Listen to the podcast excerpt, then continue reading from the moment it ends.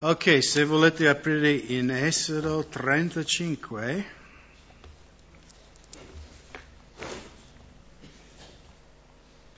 Allora, come è tanto tempo diciamo che non stiamo studiando Esodo, per un po' ricapitolare, in capitolo 35 fino a capitolo 39 abbiamo l'attuazione del tabernacolo, cioè quindi la vera costruzione del tabernacolo che Dio aveva descritto a Mosè in capitolo 35, eh, 25 eh, fino a 31. Quindi in, in capitolo 25 fino a 31 Mosè era lì sul monte nella presenza di Dio, che aveva comunione con Dio e Dio ha comunicato a Mosè, diciamo, ogni articolo, il tabernacolo stesso, di quale materiale. E quindi là già molto ampiamente, credo, abbiamo visto tutte le figure profetiche in tutte queste cose, la simbologia che parla dell'opera di Cristo. Quindi in capitolo 35 non ri, rivangheremo, diciamo, lo stesso materiale. Uh, però anche in questo c'è una cosa profetico perché in capitolo 25 a 31 c'è Mosè e in un certo senso lui è sul monte, giusto, che è in comunione col Signore, e il popolo è giù, ai piedi del monte Sinai. E in un certo senso profeticamente parla del fatto che Mosè in un certo senso era in paradiso, cioè era lì con Dio, separato da questo mondo. Okay?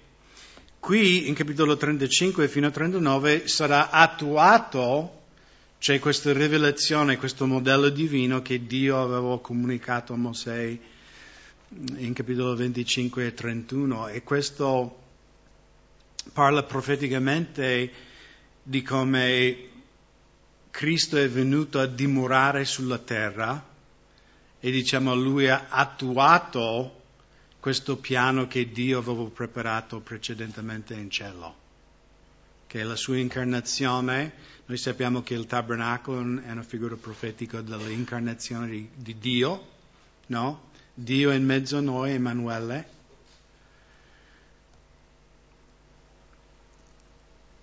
E quindi ci parla profeticamente del fatto che Cristo dimora fra gli uomini manifestando il Padre in noi. Ricordate nel Vangelo quando Filippo ha chiesto a Gesù, mostraci il Padre, e Gesù, un po' tirando l'orecchio di Filippo, dice, ma Filippo, ancora non hai capito niente, no? No, lui non ha detto così. Questa è la mia traduzione. Però lui ha detto, Filippo, sono stato così tanto tempo con voi e non avete capito che chi ha visto me ha visto il Padre. Se qualcuno vuole conoscere chi è Dio, leggi il Vangelo. Questo è Dio. Gesù è Dio. E quindi anche di nuovo questi due racconti, no, il primo quando Mosè è nella presenza di Dio e qui in capitolo 35, quasi alla fine del libro, c'è l'attuazione no, di questo tabernacolo e tutti i suoi utensili. Ok. In capitolo 35 Potremmo uh, dividerlo in tre sezioni, questo capitolo 35. Dal versetto 1 a 3 Dio rinnova, possiamo anche leggere, Mosè convocò tutta l'assemblea dei figli di Israele e disse loro, queste sono le cose che l'Eterno ha ordinato di fare. Si lavorerai sei giorni, ma il settimo giorno sarà per voi un giorno santo un sabato di riposo consacrato all'Eterno. Chiunque fa qualunque lavoro in esso sarà messo a morte. Non accenderete il fuoco in alcuna delle vostre abitazioni nel giorno di sabato.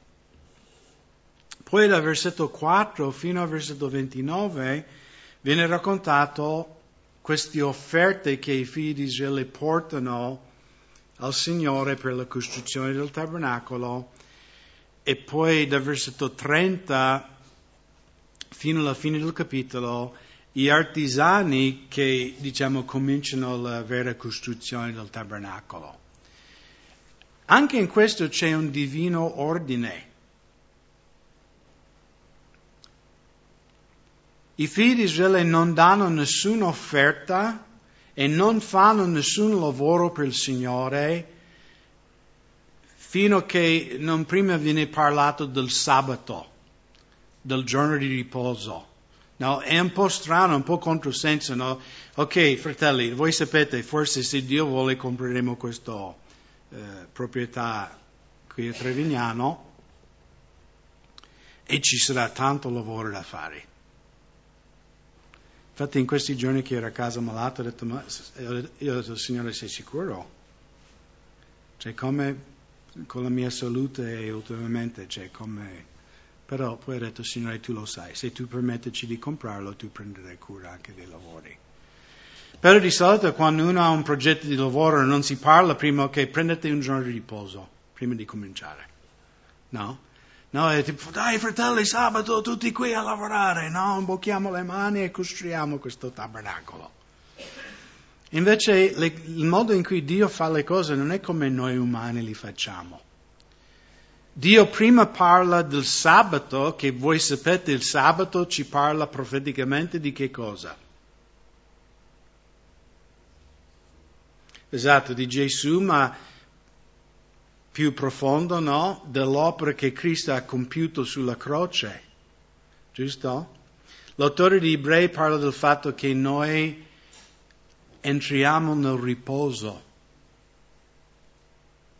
E questo è molto importante di capire. Cioè noi non possiamo dare a Dio e noi non possiamo servire Dio finché non abbiamo prima entrato nel riposo di Dio. La religione è contraria, la religione cosa ci insegna? Lavori, studi, fai tanto fatica per Dio e forse per un pelo, no? Un giorno arriverai in paradiso e avrai la pace con Dio, avrai la vita eterna. Giusto? La religione insegna questo. Uomo, tu devi fare una buona prestazione. No, tutta la religione, Islam, se le opere buone sono più pesanti di quelle cattive, allora appena appena entrerai nel paradiso di Allah. Potremmo fare l'elenco di tutte le religioni umane. Tu fai i tuoi sforzi, se sarai il bravo bambino, forse di nuovo per un pelo entrerai nella presenza di Dio. Ma il cristianesimo è contrario. Il cristianesimo ci insegna che noi non possiamo fare nulla per Dio. Noi siamo peccatori, siamo condannati. La prima cosa che un uomo deve fare è umiliarsi, no? deve arrendere, deve sottomettersi al piano di Dio, che è la salvezza in Cristo Gesù. Deve umilmente ricevere questo dono della vita eterna. Dice, io non posso, Signore, sudare, no, per entrare in paradiso. Io riconosco che sono peccatore, sono perso, ho bisogno del Salvatore. Ed è anche no, molto bello che anche in capitolo 35, questa è la settima volta che Dio, è la settima e l'ultima volta di cui Dio parlerà del sabato nel libro di Esodo.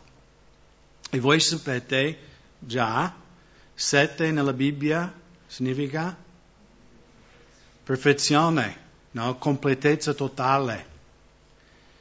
Quindi sette volte Dio parla del sabato perché il sabato raffigura Cristo e la sua opera e la salvezza di Cristo è perfetta.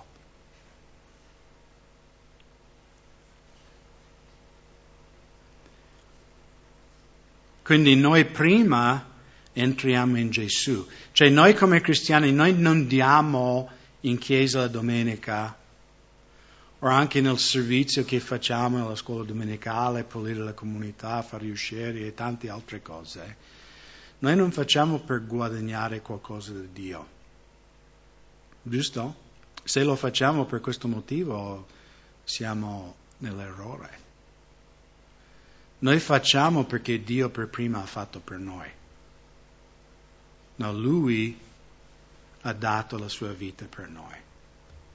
Quindi noi prima entriamo nel Shabbat, nel riposo, e poi noi diamo, offriamo a Dio, poi serviamo Dio.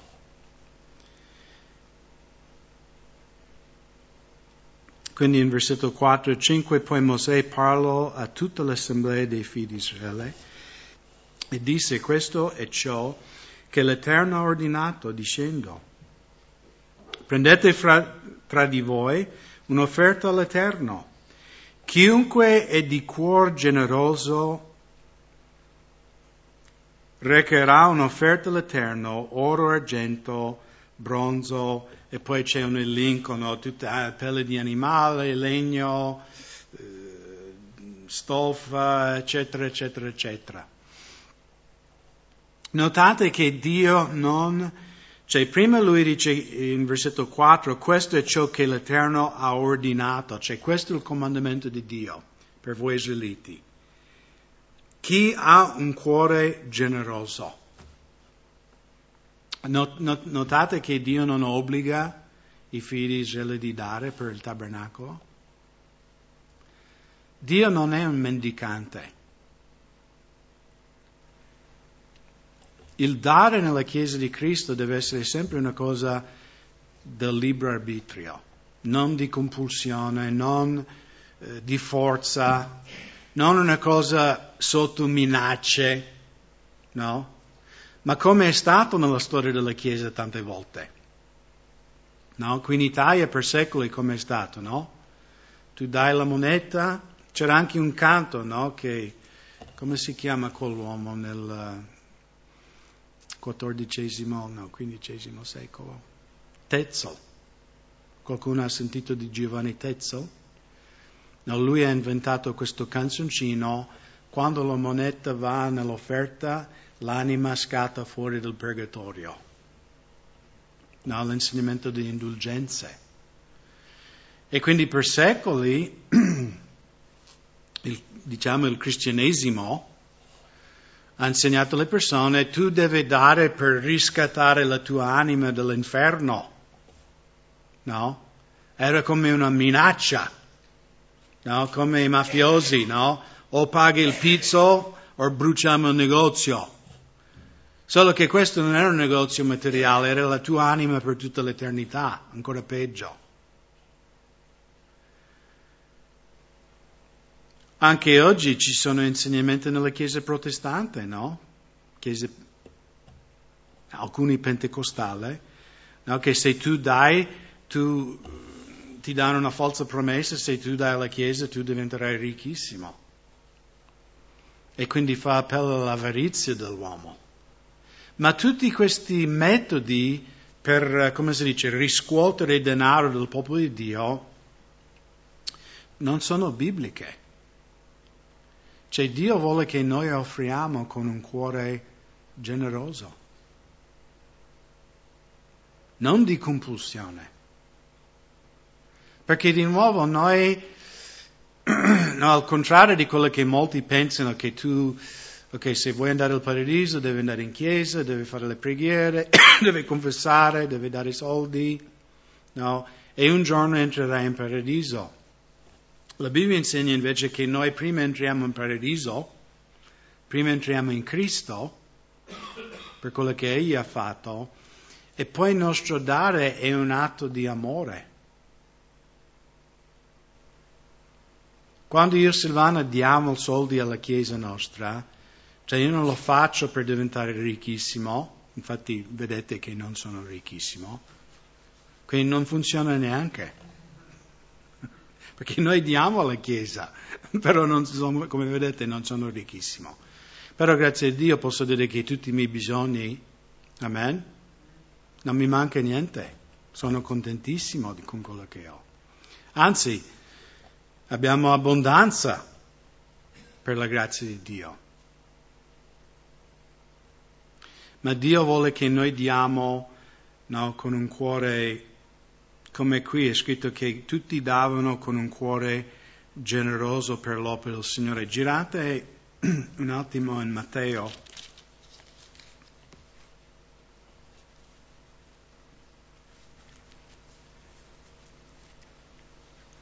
Matteo capitolo 6.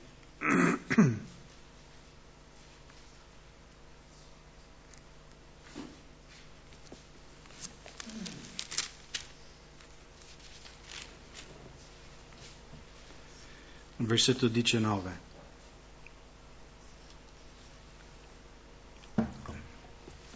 Non vi fate tesori sulla terra dove la tignola e la ruggine guastano, dove il ladro sfondano e rubano. Anzi, fatevi tesori in cielo dove né tignola né ruggine consumano e dove i ladri non sfondano e non rubano, perché dove è il vostro tesoro, là sarà anche il vostro cuore. La Bibbia parla del denaro e parla dell'atteggiamento che noi cristiani dovremmo avere riguardo quello che la Bibbia chiama mammone, no? le ricchezze di questo mondo. È chiaro che abbiamo bisogno di soldi per pagare le bollette, no? pagare l'affitto, pagare la casa, ma noi cristiani usiamo il denaro, il denaro non usa noi. Il denaro non è la finalità della vita di un cristiano è solo un mezzo. E come Gesù ha detto, dove è il tuo tesoro? Là sarà il tuo cuore.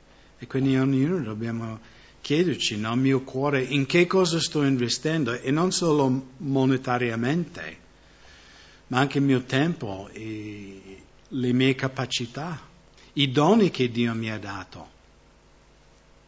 Li sto investendo nel regno di Dio? o li sto investendo in altre cose. E Gesù va avanti no, su questo stesso tema. La lampada del corpo è l'occhio. Se dunque il tuo occhio è puro, tutto il tuo corpo sarà illuminato.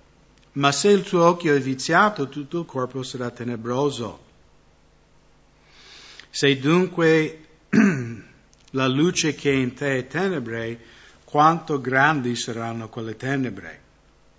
Nessuno può servire a due padroni, perché odierà l'uno e amerà l'altro, oppure sarà fedele l'uno e disprezzerà l'altro.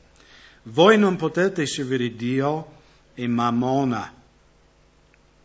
Perciò io vi dico, non siate in ansietà per la vostra vita, di quello che mangerete o berete, né per il vostro corpo, di che vi vestirete, la vita non è, la vita non vale più del cibo e il corpo più del vestito. Osservate gli uccelli del cielo, essi non seminano, non mietano e non raccolgono in granai, eppure il Padre vostro celeste li nutre. Non volete voi molto più di loro? E chi di voi con la sua sollecitudine può aggiungere alla sua struttura un sol cubito? Perché siete in ansietà intorno al vestire? Considerate come crescono i gigli del campo. Essi non faticano e non filano, eppure io vi dico che Salomone stesso, con tutta la sua gloria, non fu vestito come uno di loro. Ora se Dio riveste in questa maniera l'erba del campo, che oggi è e domani è gettato nel fuoco, quanto più vestirà voi? O uomini di poca fede. Non siate dunque in ansietà dicendo che mangeremo, che berremo o di che ci vestiremo. Perché sono i pagani che cercano tutte queste cose. Notate che Gesù qui fa una differenza fra il cristiano e un pagano.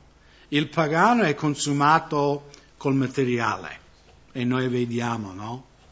Se tu giri in centro no, con un Lamborghini, delle belle vestiti di marca, magari mangi nel migliore ristorante e stappi il vino che costa 200 euro la bottiglia, tutti, uh, no?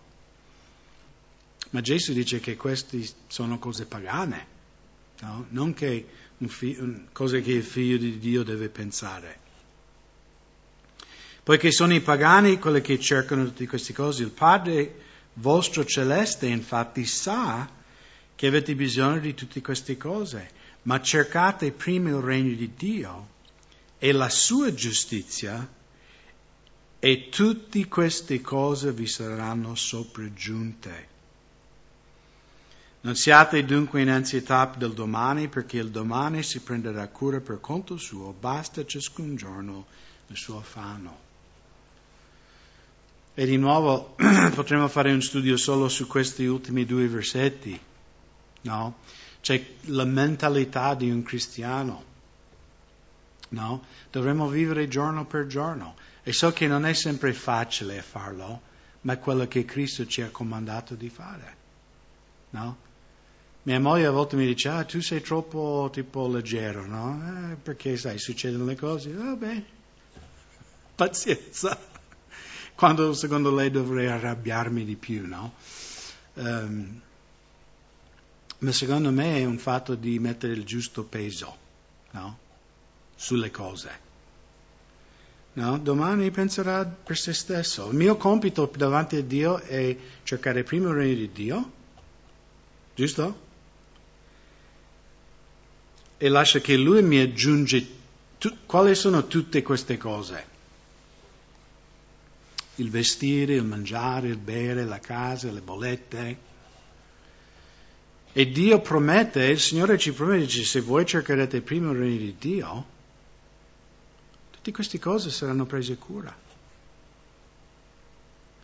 Invece se noi come pagani cerchiamo prima quelle cose, Possiamo avere questa promessa che Dio prende? Assolutamente no, perché non stiamo vivendo per fede.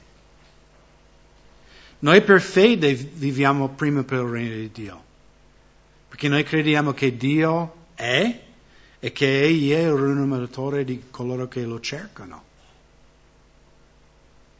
Ed ogni giorno di mettere la nostra sorte, la nostra vita, i nostri figli, e dire Padre Celeste io affido nelle tue mani la mia giornata, affido nelle tue mani il mio lavoro, il mio marito, mia moglie, i miei figli. Questo è l'atteggiamento che un credente dovrebbe avere, no? di fede. Cercare prima il regno di Dio e poi tutte queste altre cose saranno sopraggiunte. Girate adesso in secondo Corinzi, capitolo 9.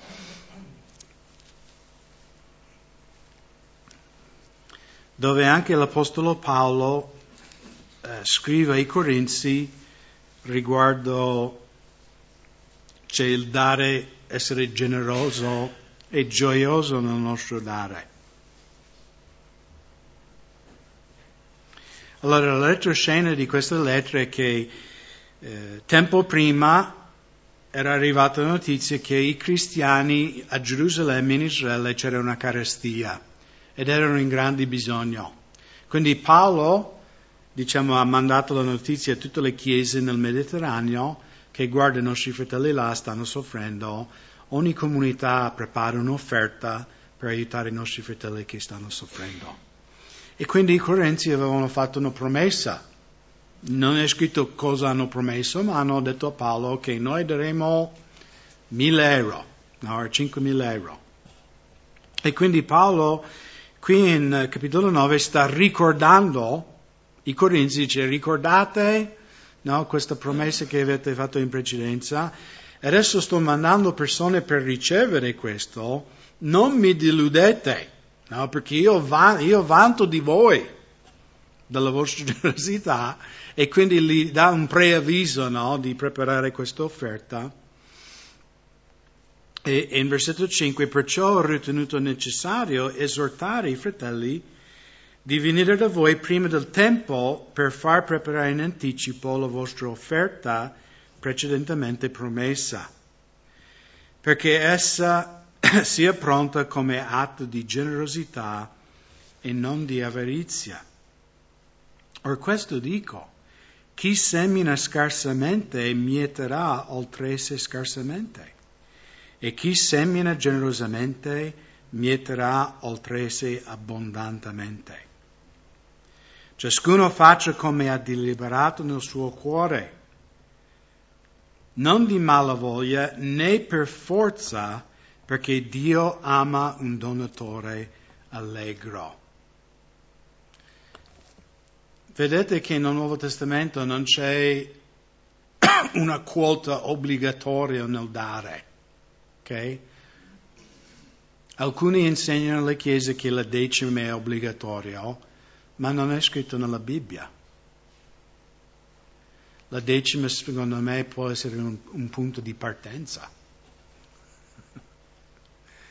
Ma la, il Nuovo Testamento non dà un percentuale, deve dare questo a Dio. Ok? Intanto per chiedere questo. Noi abbiamo l'esempio in Genesi di Abramo che ha dato 10% di tutti i suoi beni a Melchizedek. Ok? Allora Paolo, sia in Galati che in Ebrei, insegna che questo atto di Abramo, no, questo dare il 10% a Melchizedek, in Ebrei um, Paolo mostra che in realtà i Leviti, voi sapete i Leviti erano i nipoti di Abramo, giusto perché Levi era il figlio di Giacobbe, erano i bisnipoti, no, sì, bisnipoti.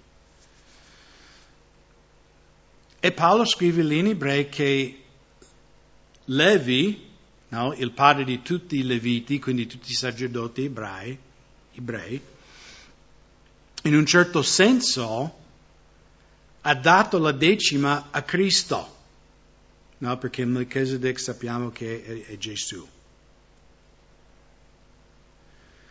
E quindi lui mostra anche in Galati che, che Abramo diede la decima a Melchizedek 400 anni prima della legge.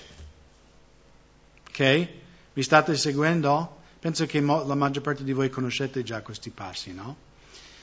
E dimostra che la decima non ha origine nella legge di Mosè, ma ha origine in questo atto che Abramo ha fatto per fede. Ok? Quindi però per dire nel Nuovo Testamento non c'è un percentuale. No? Paolo chiaramente qui dice chi ognuno delibera il suo cuore, mette davanti a Dio, Signore, quanto dobbiamo dare, e poi non farlo di malavoglia, né eh, per forza perché Dio ama un donatore allegro. Or Dio è potente di fare abbondare in voi ogni grazia affinché avendo sempre il sufficiente in ogni cosa, voi abbondiate per ogni buona opera. Allora noi non crediamo che se tu dai offerta alla Chiesa diventerai ricchissimo, come alcuni predicano.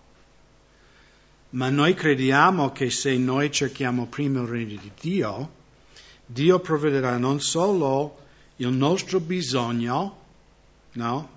Cosa è scritto qua Paolo?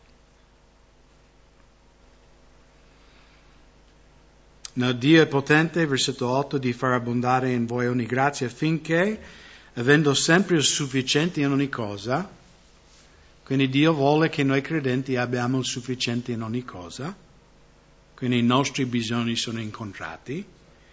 E poi la seconda cosa che a voi abbondiate per ogni buona opera.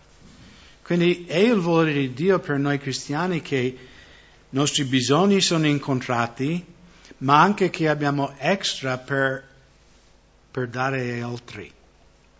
Che noi cristiani siamo fonte di benedizione per altre persone. Perché Dio è generoso. No, se io, eh, io, ho tre figli, i genitori si spera e desiderano che i loro figli sono come loro, a meno che non sono cattivi. E credo che tutti noi insegniamo ai nostri figli di essere generosi, amen? Ma non sono sempre generosi.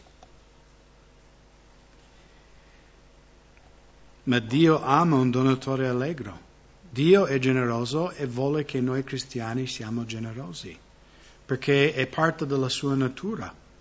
No, Dio ha dato suo unigenito figlio affinché chiunque crede in lui non perisca ma abbia la vita eterna. Potete immaginare, no? Facciamo finta che stiamo ascoltando una conversazione fra Dio Padre e Dio Figlio.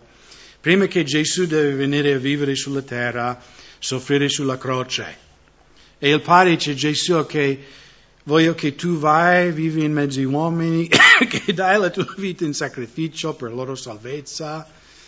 Potete immaginare che Gesù dice, ah, Ma veramente, ma non posso solo andare per un'ora?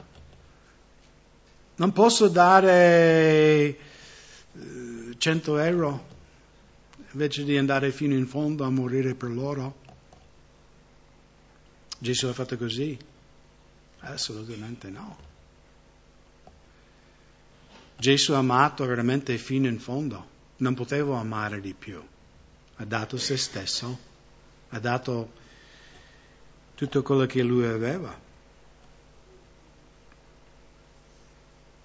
In versetto 9, come sta scritto, egli ha sparso e gli ha dato ai poveri, la sua giustizia dura in eterno. Or colui che fornisce la semente al seminatore il pane da mangiare provvede e moltiplichi pure la vostra semente ed accresce i frutti della vostra giustizia.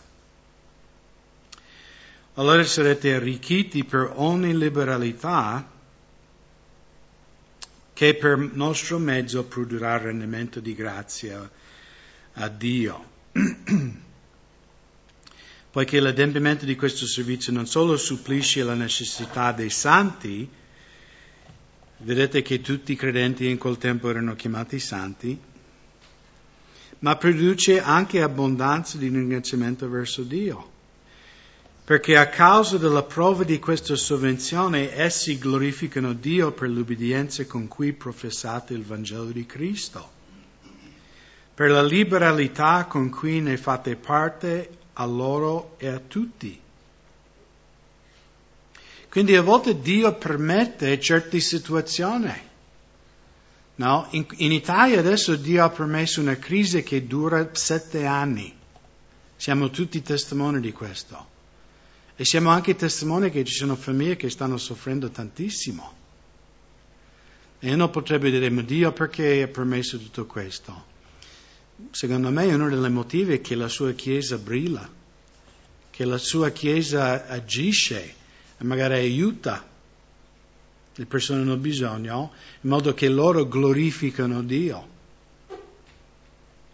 E anche era, era per questo noi, i credenti in Gerusalemme erano bisogno. I, I Corinzi e altre chiese hanno dato delle offerte per aiutarli. E Paolo dice Dio viene glorificato attraverso questo vostro gesto. E poi in versetto 14, e con le loro preghiere per voi vi dimostrano singolare affezione per l'eccellenza e grazia di Dio sopra di voi. E quindi era una prova tangibile che la grazia di Dio era sui Corinzi, questo dono che davano. E anche Paolo parla del fatto che loro professavano il Vangelo con questo atto. Il Vangelo non è solo bla bla bla bla bla, una cosa scritta sulla carta. Il Vangelo è vivere il Vangelo. E cos'è il Vangelo? Dio ha dato. Amen? Dio ha dato suo unigenito figlio per il mondo. E quindi anche noi, una parte del professare il Vangelo è di dare noi stessi per gli altri. E poi Paolo chiude in bellezza in versetto 15, ricordando i Corinzi anche noi, ora si è ringraziato Dio per il suo dono ineffabile. Quindi qualunque cosa che noi potremmo mai dare al Signore, no? Immaginate la cosa più grande che potresti dare al Signore. Cosa è paragonato a quello che Cristo ha dato? Cristo ci ha dato la vita eterna, nel diritto di essere chiamati figli di Dio. Perché di nuovo Dio è un Dio generoso e vuole che noi, come Lui, siamo no, che rappresentiamo anche la sua natura. Allora, tornate in Esodo 35.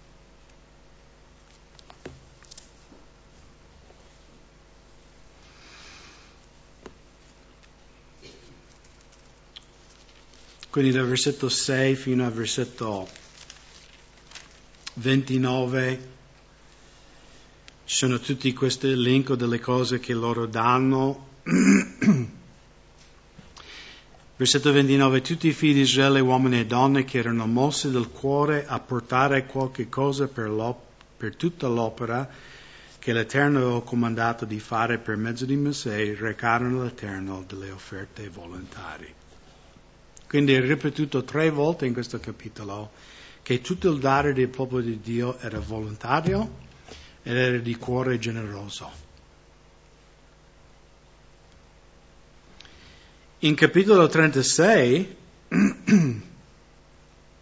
versetto 4, il popolo era così generoso,